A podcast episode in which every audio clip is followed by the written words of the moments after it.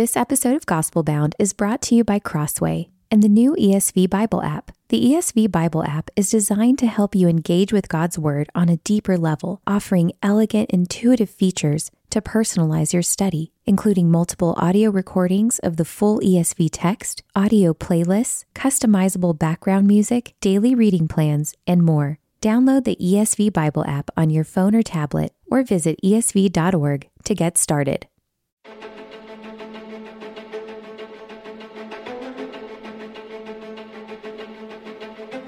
Welcome to Gospel Bound, a podcast from the Gospel Coalition for those searching for resolute hope in an anxious age.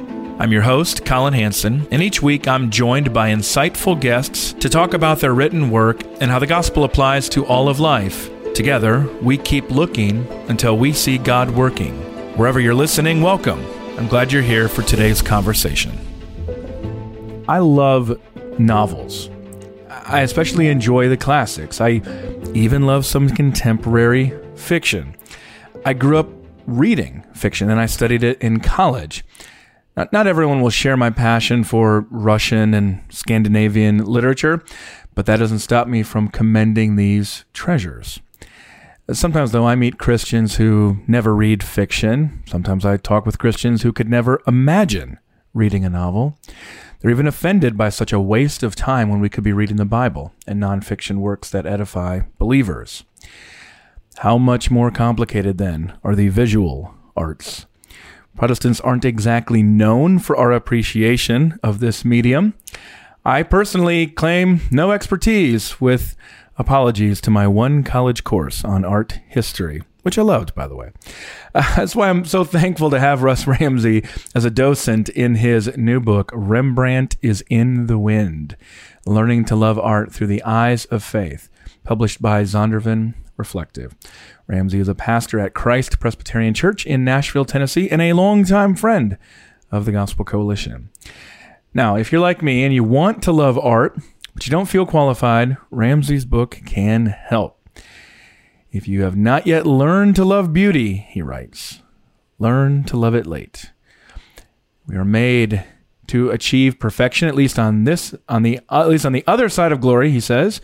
Beauty is glimpsing a preview of that perfection in what we make here and now of goodness and truth. God didn't need to make this world beautiful. He didn't need to make humans in his image, concerned with goodness and truth. But he did, so that beauty might awaken us from spiritual stupor.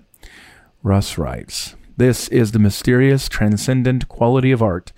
Something in the liniment oil and pigment breaks through the plane of the canvas and penetrates the human soul in a way that suddenly and inexplicably matters.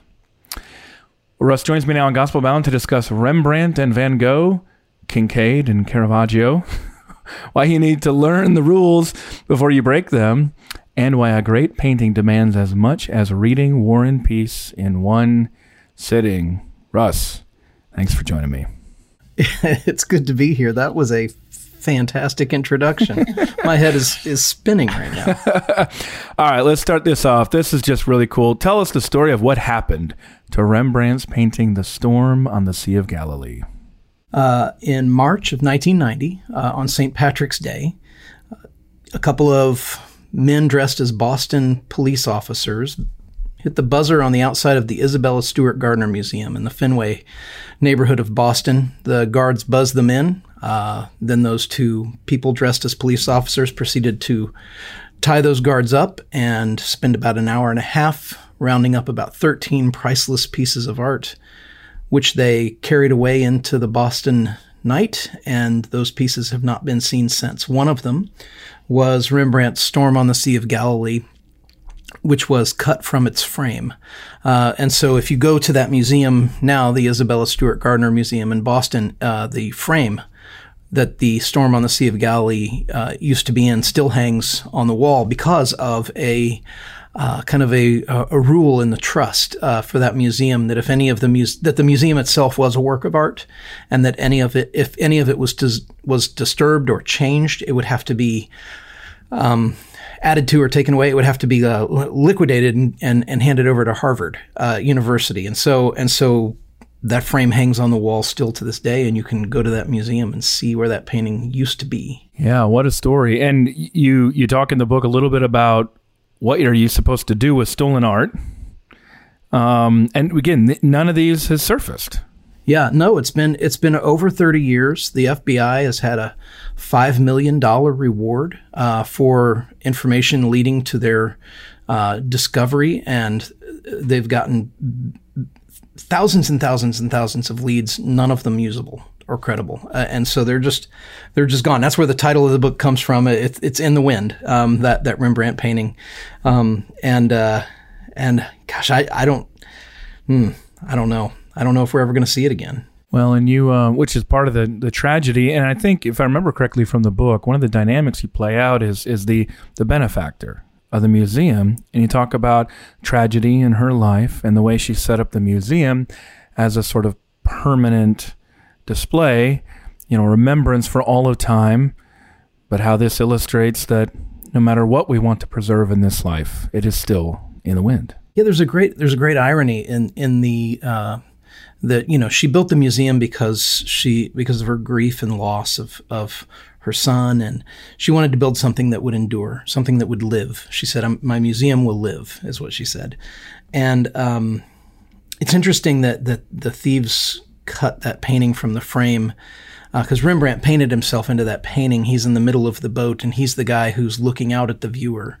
And there had to have been a moment where the um, the thief with the razor knife in his hand was eye to eye with Rembrandt, who was asking him the question that the disciples were asking Jesus in the boat is, and that's, don't you care that we're perishing here? Um, don't you care that this is the kind of world where this sort of thing happens? And uh, you know, it's a it's a curiosity to me, but it's also kind of a poignant thing to think about.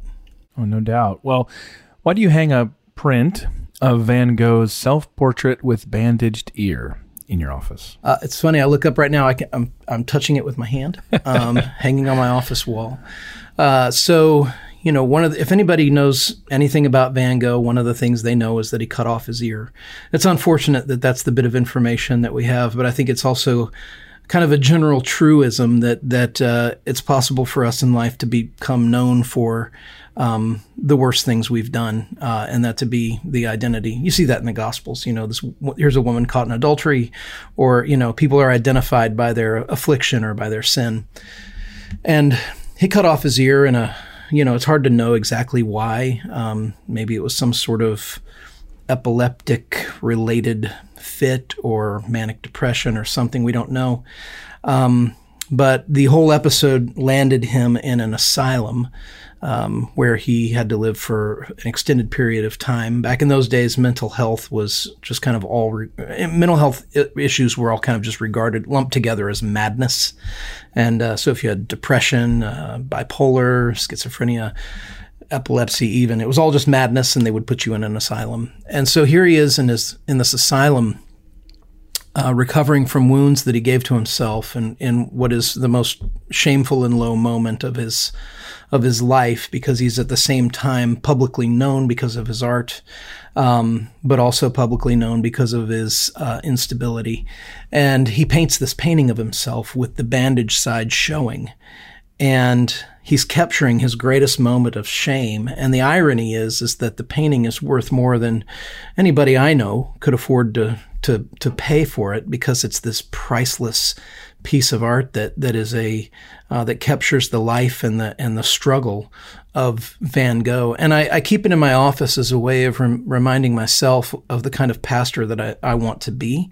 Uh, and it's the kind of pastor that doesn't conceal my woundedness, uh, but lets that side of me be seen by people and encourages others to be willing to let that side of themselves be seen as well. Because there's there's beauty in letting our brokenness be seen by others. Um, because there's a confidence there that uh, our brokenness doesn't define us, um, but it has uh, but that but that Christ will heal it uh, and He'll redeem those things. And so I keep it in my office to remind me of the uh, the paradox of we are at the same time broken and of immeasurable worth, uh, and that I want that kind of honesty to be uh, how I approach my role as a pastor in a, in a local church. So that's why I've got it right there. of that story. Or else, I, tell me how you became interested in art because I think for many of us, if we didn't grow up around high culture, paintings and sculpture, they they feel intimidating. I would say even inaccessible. In short, we don't really know what all the fuss is about. I grew up around paintings, but let's just say they were more like Kinkade than uh, Caravaggio. So, how do you develop this passion? Um, so, I grew up in a small farming town in Indiana in a public school, uh, and I had wonderful art teachers uh, who were artists themselves, uh, but they really just cared about us learning to appreciate art and more they cared about us just being in the presence of art. They, we took a lot of field trips to museums and and um, but i had my art teacher in high school one of the things that she said uh, to us was she said if you want to have a lifelong appreciation of art you don't need to go to college and be an art major. You just need to find an artist that you feel you connect with in some way and then just pay attention to them for the rest of your life. You know, when you're in a city and you go to a museum, go look and see if there's anything by them there. And what'll happen is you'll come to know a lot about them and they'll introduce you to their colleagues uh, who hang on the wall next to them. They'll introduce you to their mentors, the people who inspired them, and you'll learn about artists who were inspired by that artist as well. And so, um, so you know, I've I uh, found that to be a uh, the way that I connected with art. It started with Van Gogh, quickly spread to Rembrandt, and then and then others. Um, and I've, it's funny, I've always been drawn to the artists that my art teachers also loved uh, the ones that they would hold forth and say, these are great examples. Uh, you can't go wrong, you know. So Frank Lloyd Wright and Georgia O'Keeffe were two of the ones that my art teacher. Um, by the way, the book is dedicated to my art teachers from middle school and high school. Uh, and through the miracle of social media, I've been able to reconnect with them.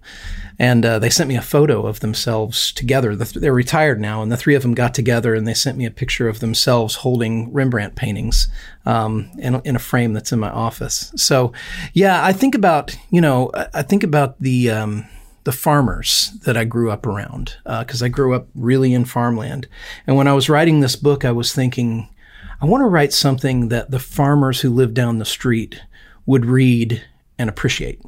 Um, which is not to say that, that, the farmers didn't have the capacity to appreciate art. It was that they were uh, very pragmatic people who loved good stories and that was that was kind of what I was aiming at. The book is really a book of stories um, more than anything else. The first chapter is a little bit of table setting, but then after that, each chapter is a, very much a standalone story about a different artist or piece of art. Um, and that was the goal: was to tell the story behind these things in a way that that uh, might help eliminate some of that intimidation people feel. Well, it helped me. Somebody fits that description in a lot of those a lot of those ways that you're describing there. Um, this is one that this is a question that I that I had you answered in the book. Well, I thought it'd be a good chance for you to tell a little bit about it here. Why do so many biblical scenes from Renaissance art depict the characters and scenes as European? I love this question. So we live in a we live in a cultural moment right now where we are um, global. Uh, we have access to uh, images and people and cultural uh, connections from all around the world at any given moment. Uh, but that has that hasn't always been the case, and so you will find in a lot of cultures as the gospel spread, people would paint Jesus uh, in the likeness of of their culture. And so in European settings, he would be painted as European. Uh, I was actually just talking this morning with another pastor who spent some time in Tibet and saw a tapestry uh, of of Jesus looking like a Buddhist monk. Um, you see, uh, you know, African depictions of Jesus where he's uh, presented as a black man. You have these different cultures and you know, f- for us, we get we get a little uh, defensive about that, that because we know that Jesus was a, a first century Middle Eastern uh, man, and that would have meant that he would have looked a certain way. He certainly wouldn't have been blonde hair, blue eyes. However, um, there was an evangelistic goal in representing Jesus according to the custom or according to the uh, you know the nationality of the artist that they were from as a way of saying as the as the angel said to the shepherds on the hill outside of of Bethlehem unto you uh, a savior has been born. And so um, you know, we, we read it through a particular lens now, but but the the the, the um, there was an evangelistic aim in presenting Jesus as one uh, who was like the people who would be seeing those paintings as a way of helping them understand that that Christ came for you, you know, and uh, and so you know, and also a lot of the the European backdrops are simply because many painters then had never seen the Middle East. Uh, right. there weren't photos there, you know, you know, and so they, they, they went with what they, what they, uh, what they could see and were familiar with. Oh, it'd be like somebody painting the earth from space and them doing it in the 19th century and you thinking, boy, what an idiot you were. You didn't know anything until realizing, you realize it's maybe the most famous photo of the 20th century, of the first time we're seeing the earth from space. Yeah, you just you don't even know what you're looking at from there. So yeah, you paint what you know. Uh, in so many cases, uh, I, I, just love that love that story because that's a that's a I mean a natural confusion point. I think at a, at a time when any sort of classical movies we see are spoken with an English accent. with a British accent. So we're we're rightly, I think, concerned about some of those aspects of cultural um, confusion and appropriation. But um, now, I, as I looked at these stories, great stories, and I, really most of them I didn't know much about. Um, I'd just recently been to one of those new Van Gogh exhibits, and also had been in in Amsterdam recently, but still didn't know all the depths that you go into on these stories. But uh, I wouldn't exactly describe all the artists that you feature as models of Christian virtue not what you were going for. Yeah, there's no hagiography here. I no. these are not the these are not the biographies of saints. Uh, the, no. These are, and what's funny is going into it, um, I didn't. I didn't know what I was going to find. You know, some of these stories that are dark and and uh, kind of land with a little bit of a thud. Uh, you know, the the yeah. you know the redemption is is in the wrongness of what we feel uh, in the way the story is. Well, I, that's, that's what I was wondering. What do you want readers to see of themselves? in these artists and their work, and that is partly what I what I appreciated, like with the chapter on Hopper, as an example of just like eh, did not end well. Uh, he he was one. I think about the Caravaggio chapter two, um, where Edward Hopper and Caravaggio were they were both pretty miserable people right. uh, yeah. and pretty yeah. caustic and abusive to those around them, and right. their and their art depicts a kind of a uh, well, Hopper, his art depicts a kind of loneliness and desolation. Right. Uh, that it, uh, the reason I wrote a chapter about him was because I was so drawn to the way that he makes uh, this kind of loneliness feels so the, so tangible. But but getting into the story, it it it wasn't so much because he really wanted to fight against this loneliness and help people feel more connected. It was because he. Uh, he lived in that in that loneliness himself in a very caustic way and kind of made people who were close to him also live in their own kind of loneliness. Yeah, in a lonely in a lonely marriage. Yeah, in a lonely in a lonely marriage. It, it's one of my favorite chapters in the book because it is it it, it really is full of injustice uh, in, in ways that that that uh, I I still find myself trying to untangle the knot of what are we supposed to do with with a story like this one. Um, Caravaggio was was the other one who, uh, you know, he one of his biographers said Caravaggio only knew Carnival and Lent and nothing in between. Uh, he was either painting these incredibly transcendent, beautiful. Um, biblical scenes that that display just in their composition a some sense of of comprehension of mercy and grace and atonement and and all of these things but then when he'd get the commission he'd spend it on women and drinking, and he'd go out carousing for months on end and murdered people uh, in the process. Had to stay on the lam uh, for most of his adult life, trying to outrun people who were um, trying to have him put to death for his crimes. And and um, and what fascinated me about that story is is I see myself in that. I see I see all of us as a pastor that we all are these paradoxes of corruption and grace that that we we we turn ever so earnestly uh, to our need for atonement and redemption. We say things like the like the apostle, you know, when Jesus said, "Are you going to leave too? Where else am I supposed to go?" Um, and yet, at the same time, we have this incredible capacity to um, to sin against the Lord, uh, to do, do, damage in our relationships, to uh, do you know to to um, you know hurt ourselves in the process, and and, and so his his story was was uh, strangely encouraging to me that that uh, that that that we can we can trust that there is hope uh, for we who are these living paradoxes of of corruption and, and grace at the same time. And I think a lot of the ways we understand art now is fundamentally transgressive, and more or less, it's it's got to be something different. It's got to be something unusual. I think we you know we, we associate artists with the Andy Warhols of the world. There's a strong sense of irony, I would say, in what they're trying to do. But um, I find pastorally, when I'm counseling, when I'm kind of setting vision for different things, that I almost always come back, and my background is more music uh, than visual arts. Um, but I always come back to, I tell people all the time, if you want to learn to improvise, you got to learn the scales first. Uh, that's the rule, first rule, you know, first rule of jazz. Um, and I love what you say here that artists need to master the rules of composition if they're going to break them. Tell us a little bit more about that, and, and if, if that has implications more broadly out of life, or if I need to stop that line. Yeah, no, that's that's something that you see over and over again. There's a um, there's a Picasso uh, that hangs in the I think it might be the Met uh, in New York City, where it's a um, a doctor at a girl's bedside, and it's it's as realistic a painting as you'll ever see. Uh, it looks like it could have been done by um, hmm. any of the romantics, you know, and wow. and and uh, and you see it. And when you, one of the things that's so jarring about it is when you see Picasso's name next to it, and you think that doesn't yeah. look like a Picasso. yeah. But what he's, but it was, it was an early work of his. But it, what he's showing us is he knew, he knew how to paint people. Uh, he knew how to, he knew how to create a scene that was as as as good as anything else anybody was doing. And in order for him to, um, create what he what he you know the cubist stuff that he ended up doing that everybody kind of knows him for he had to know how to do it right in order to how to break those rules in a way that would not look like complete chaos and, and, and disorder.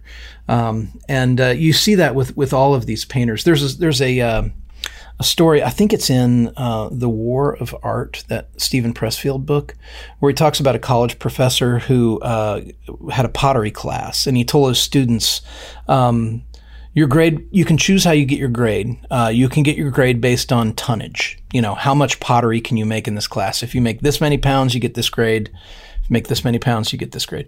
Or you can turn in one piece and be graded solely on that one piece. And you can have the entire semester to just make your one piece.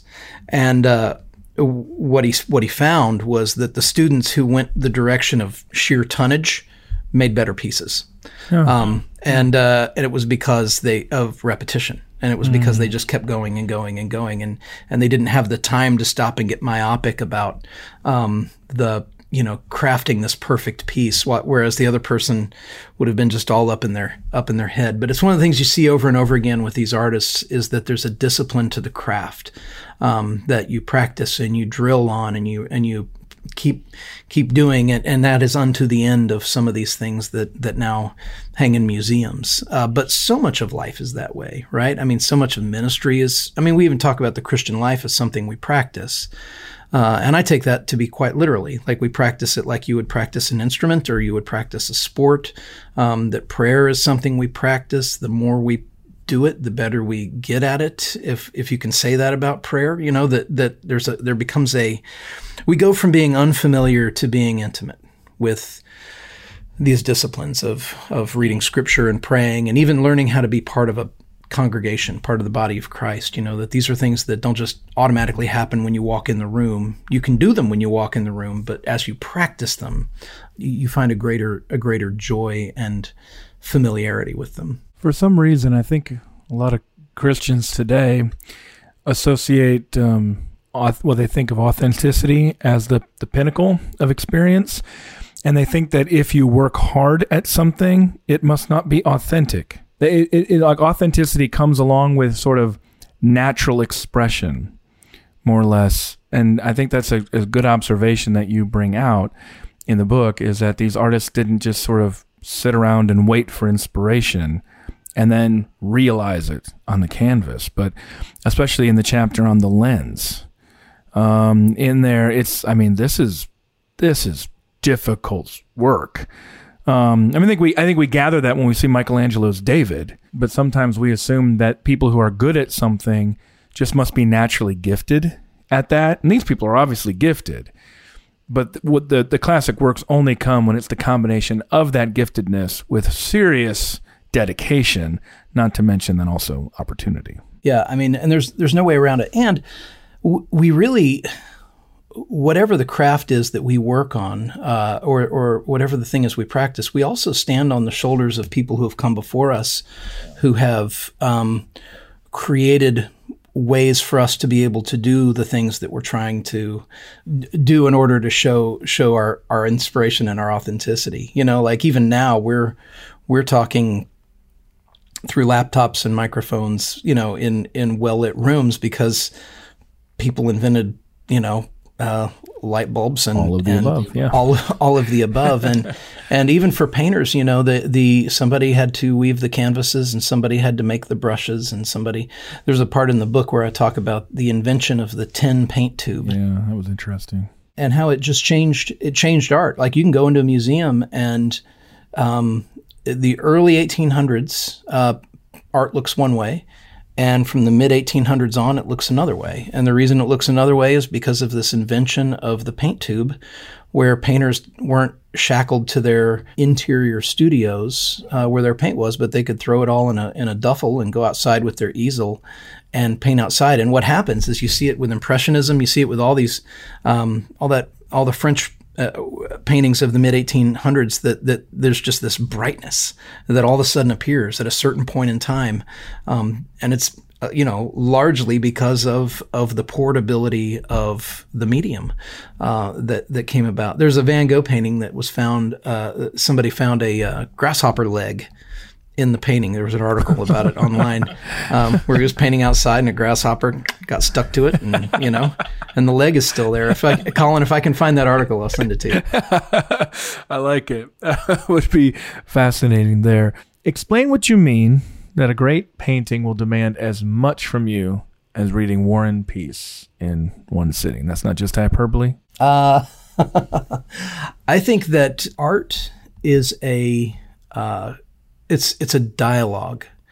And so when you stand in front of a painting, the artist is talking to you, uh, and you are responding to the artist. And I think that if we want to be people who art is a part of our lives, what it's going to require of, of us is um, learning how to read a certain language, a visual language. Uh, and it really is kind of a language with some vocabulary where you start to learn okay, the use of this extreme contrast of light and dark that you see in Rembrandt or Caravaggio is not just for aesthetic purpose, but it's for narrative purpose. It's supposed to help us know what to look at first and where our eyes are supposed to go next, and all that stuff kind of happens voluntarily um, or involuntarily. But but it's it's uh, that w- when you look at a painting, you're not just looking at an image, but you're reading a scene um, that has been captured in a particular moment, like Rembrandt's The Sacrifice of Isaac uh, is a great example of this, where when you see that painting, he captures a moment. And so the artist is in complete control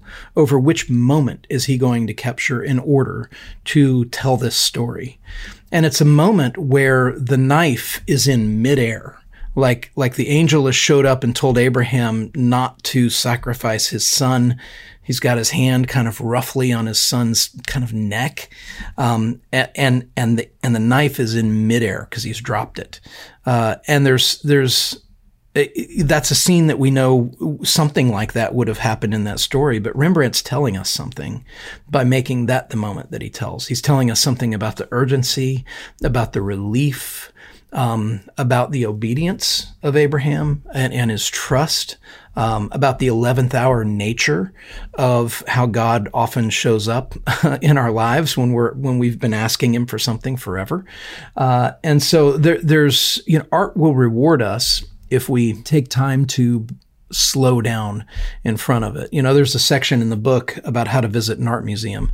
I wrote a couple of very practical sort of appendices for how to look at a piece of art and how to visit an art mu- an art museum because I think we make a mistake if we go to an art museum thinking, man, I've got six hours to do the Louvre. You know how am how am I going to? It's it's just abandon hope, all ye who enter here. You know, like instead pick what you're going to look at before you walk in the door. You know, for me, I'm going to go see Rembrandt and I'm going to see Van Gogh.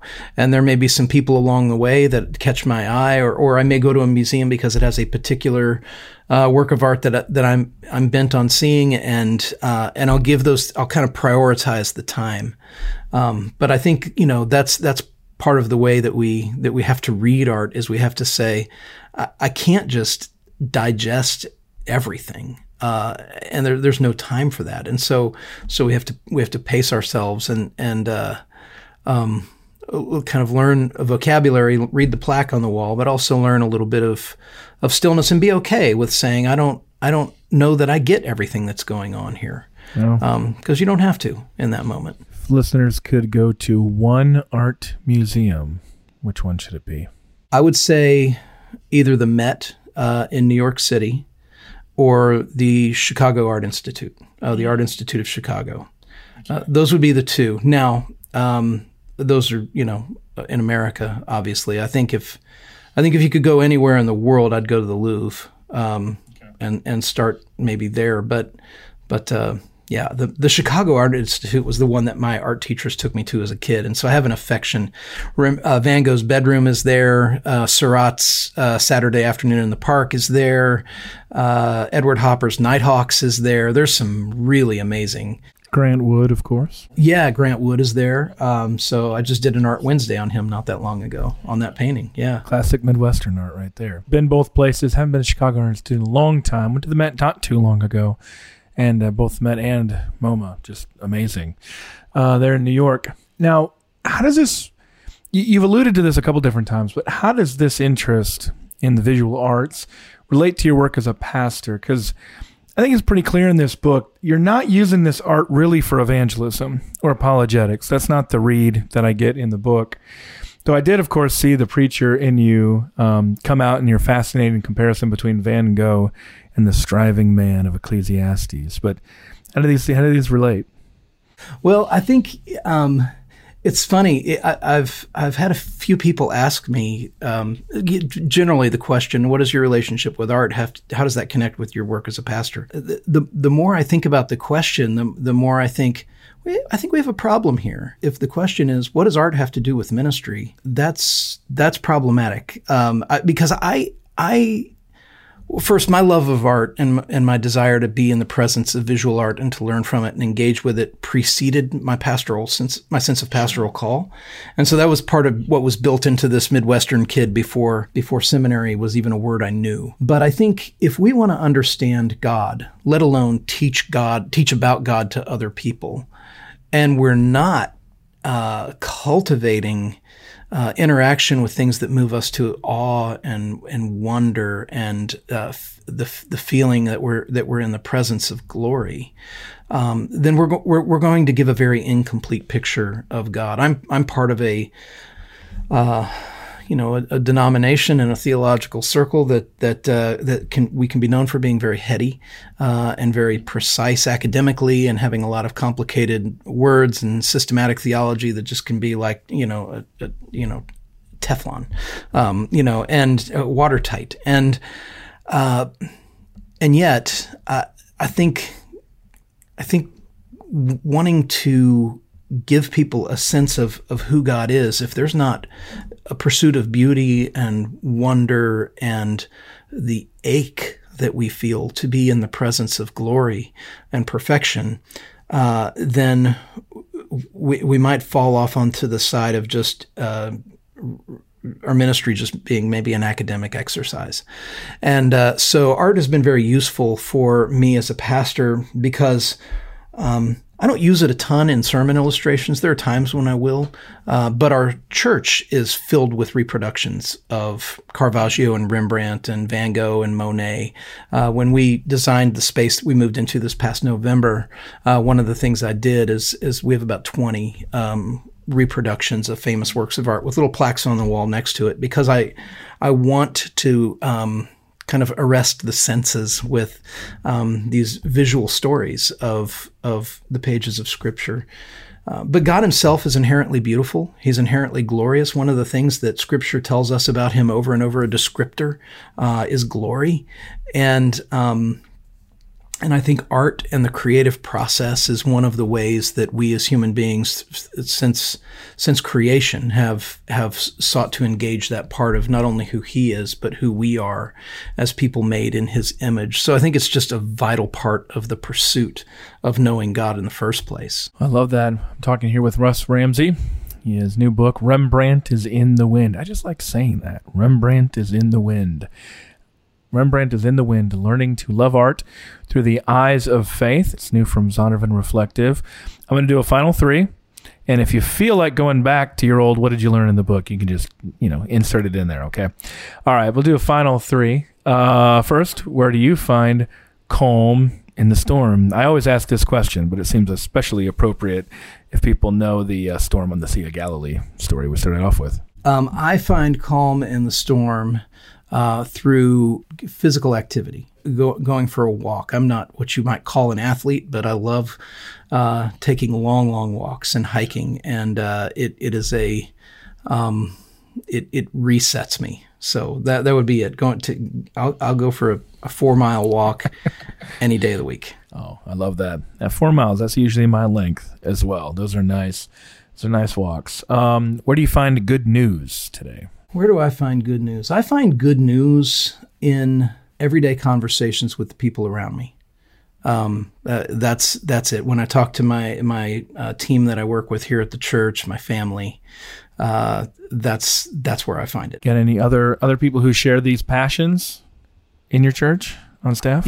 Oh yeah. Well, uh, not not not the. Uh, they all kind of look at me as the art guy, uh, which which I'll take and I understand.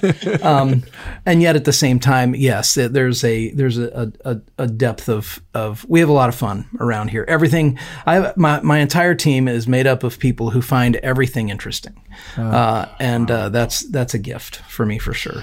Look, one of the great virtues I think of, especially this era, that gives you such a perspective on many things is just curiosity.